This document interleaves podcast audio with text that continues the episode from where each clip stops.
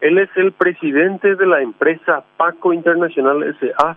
Es una empresa que está siendo investigado por la Fiscalía y por la Policía en el, en el caso del tráfico de armas ocurrido el, el lunes último en el aeropuerto Guaraní.